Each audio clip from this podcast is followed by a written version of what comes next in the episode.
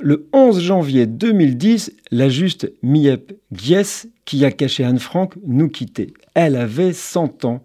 Elle était l'associée d'Otto Frank, le père d'Anne, et avec d'autres personnes, elle veillait à leurs besoins quotidiens alors qu'ils étaient cachés pendant deux ans dans un appartement au 263 de la rue Prisengracht, que je vous invite à visiter à Amsterdam. Dans son journal, Anne l'appelle la cachette, l'annexe secrète.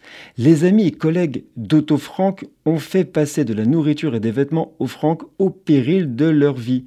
C'est dans cet appartement qu'Anne a tenu son journal dans lequel elle a consigné ses craintes et ses espoirs. En 1945, après la guerre, Otto Frank, seul survivant, est retourné à Amsterdam. Miep Gies lui a remis le journal d'Anne qu'elle avait trouvé dans l'annexe après les arrestations. Il l'a recueilli et a lutté pour que le journal soit publié.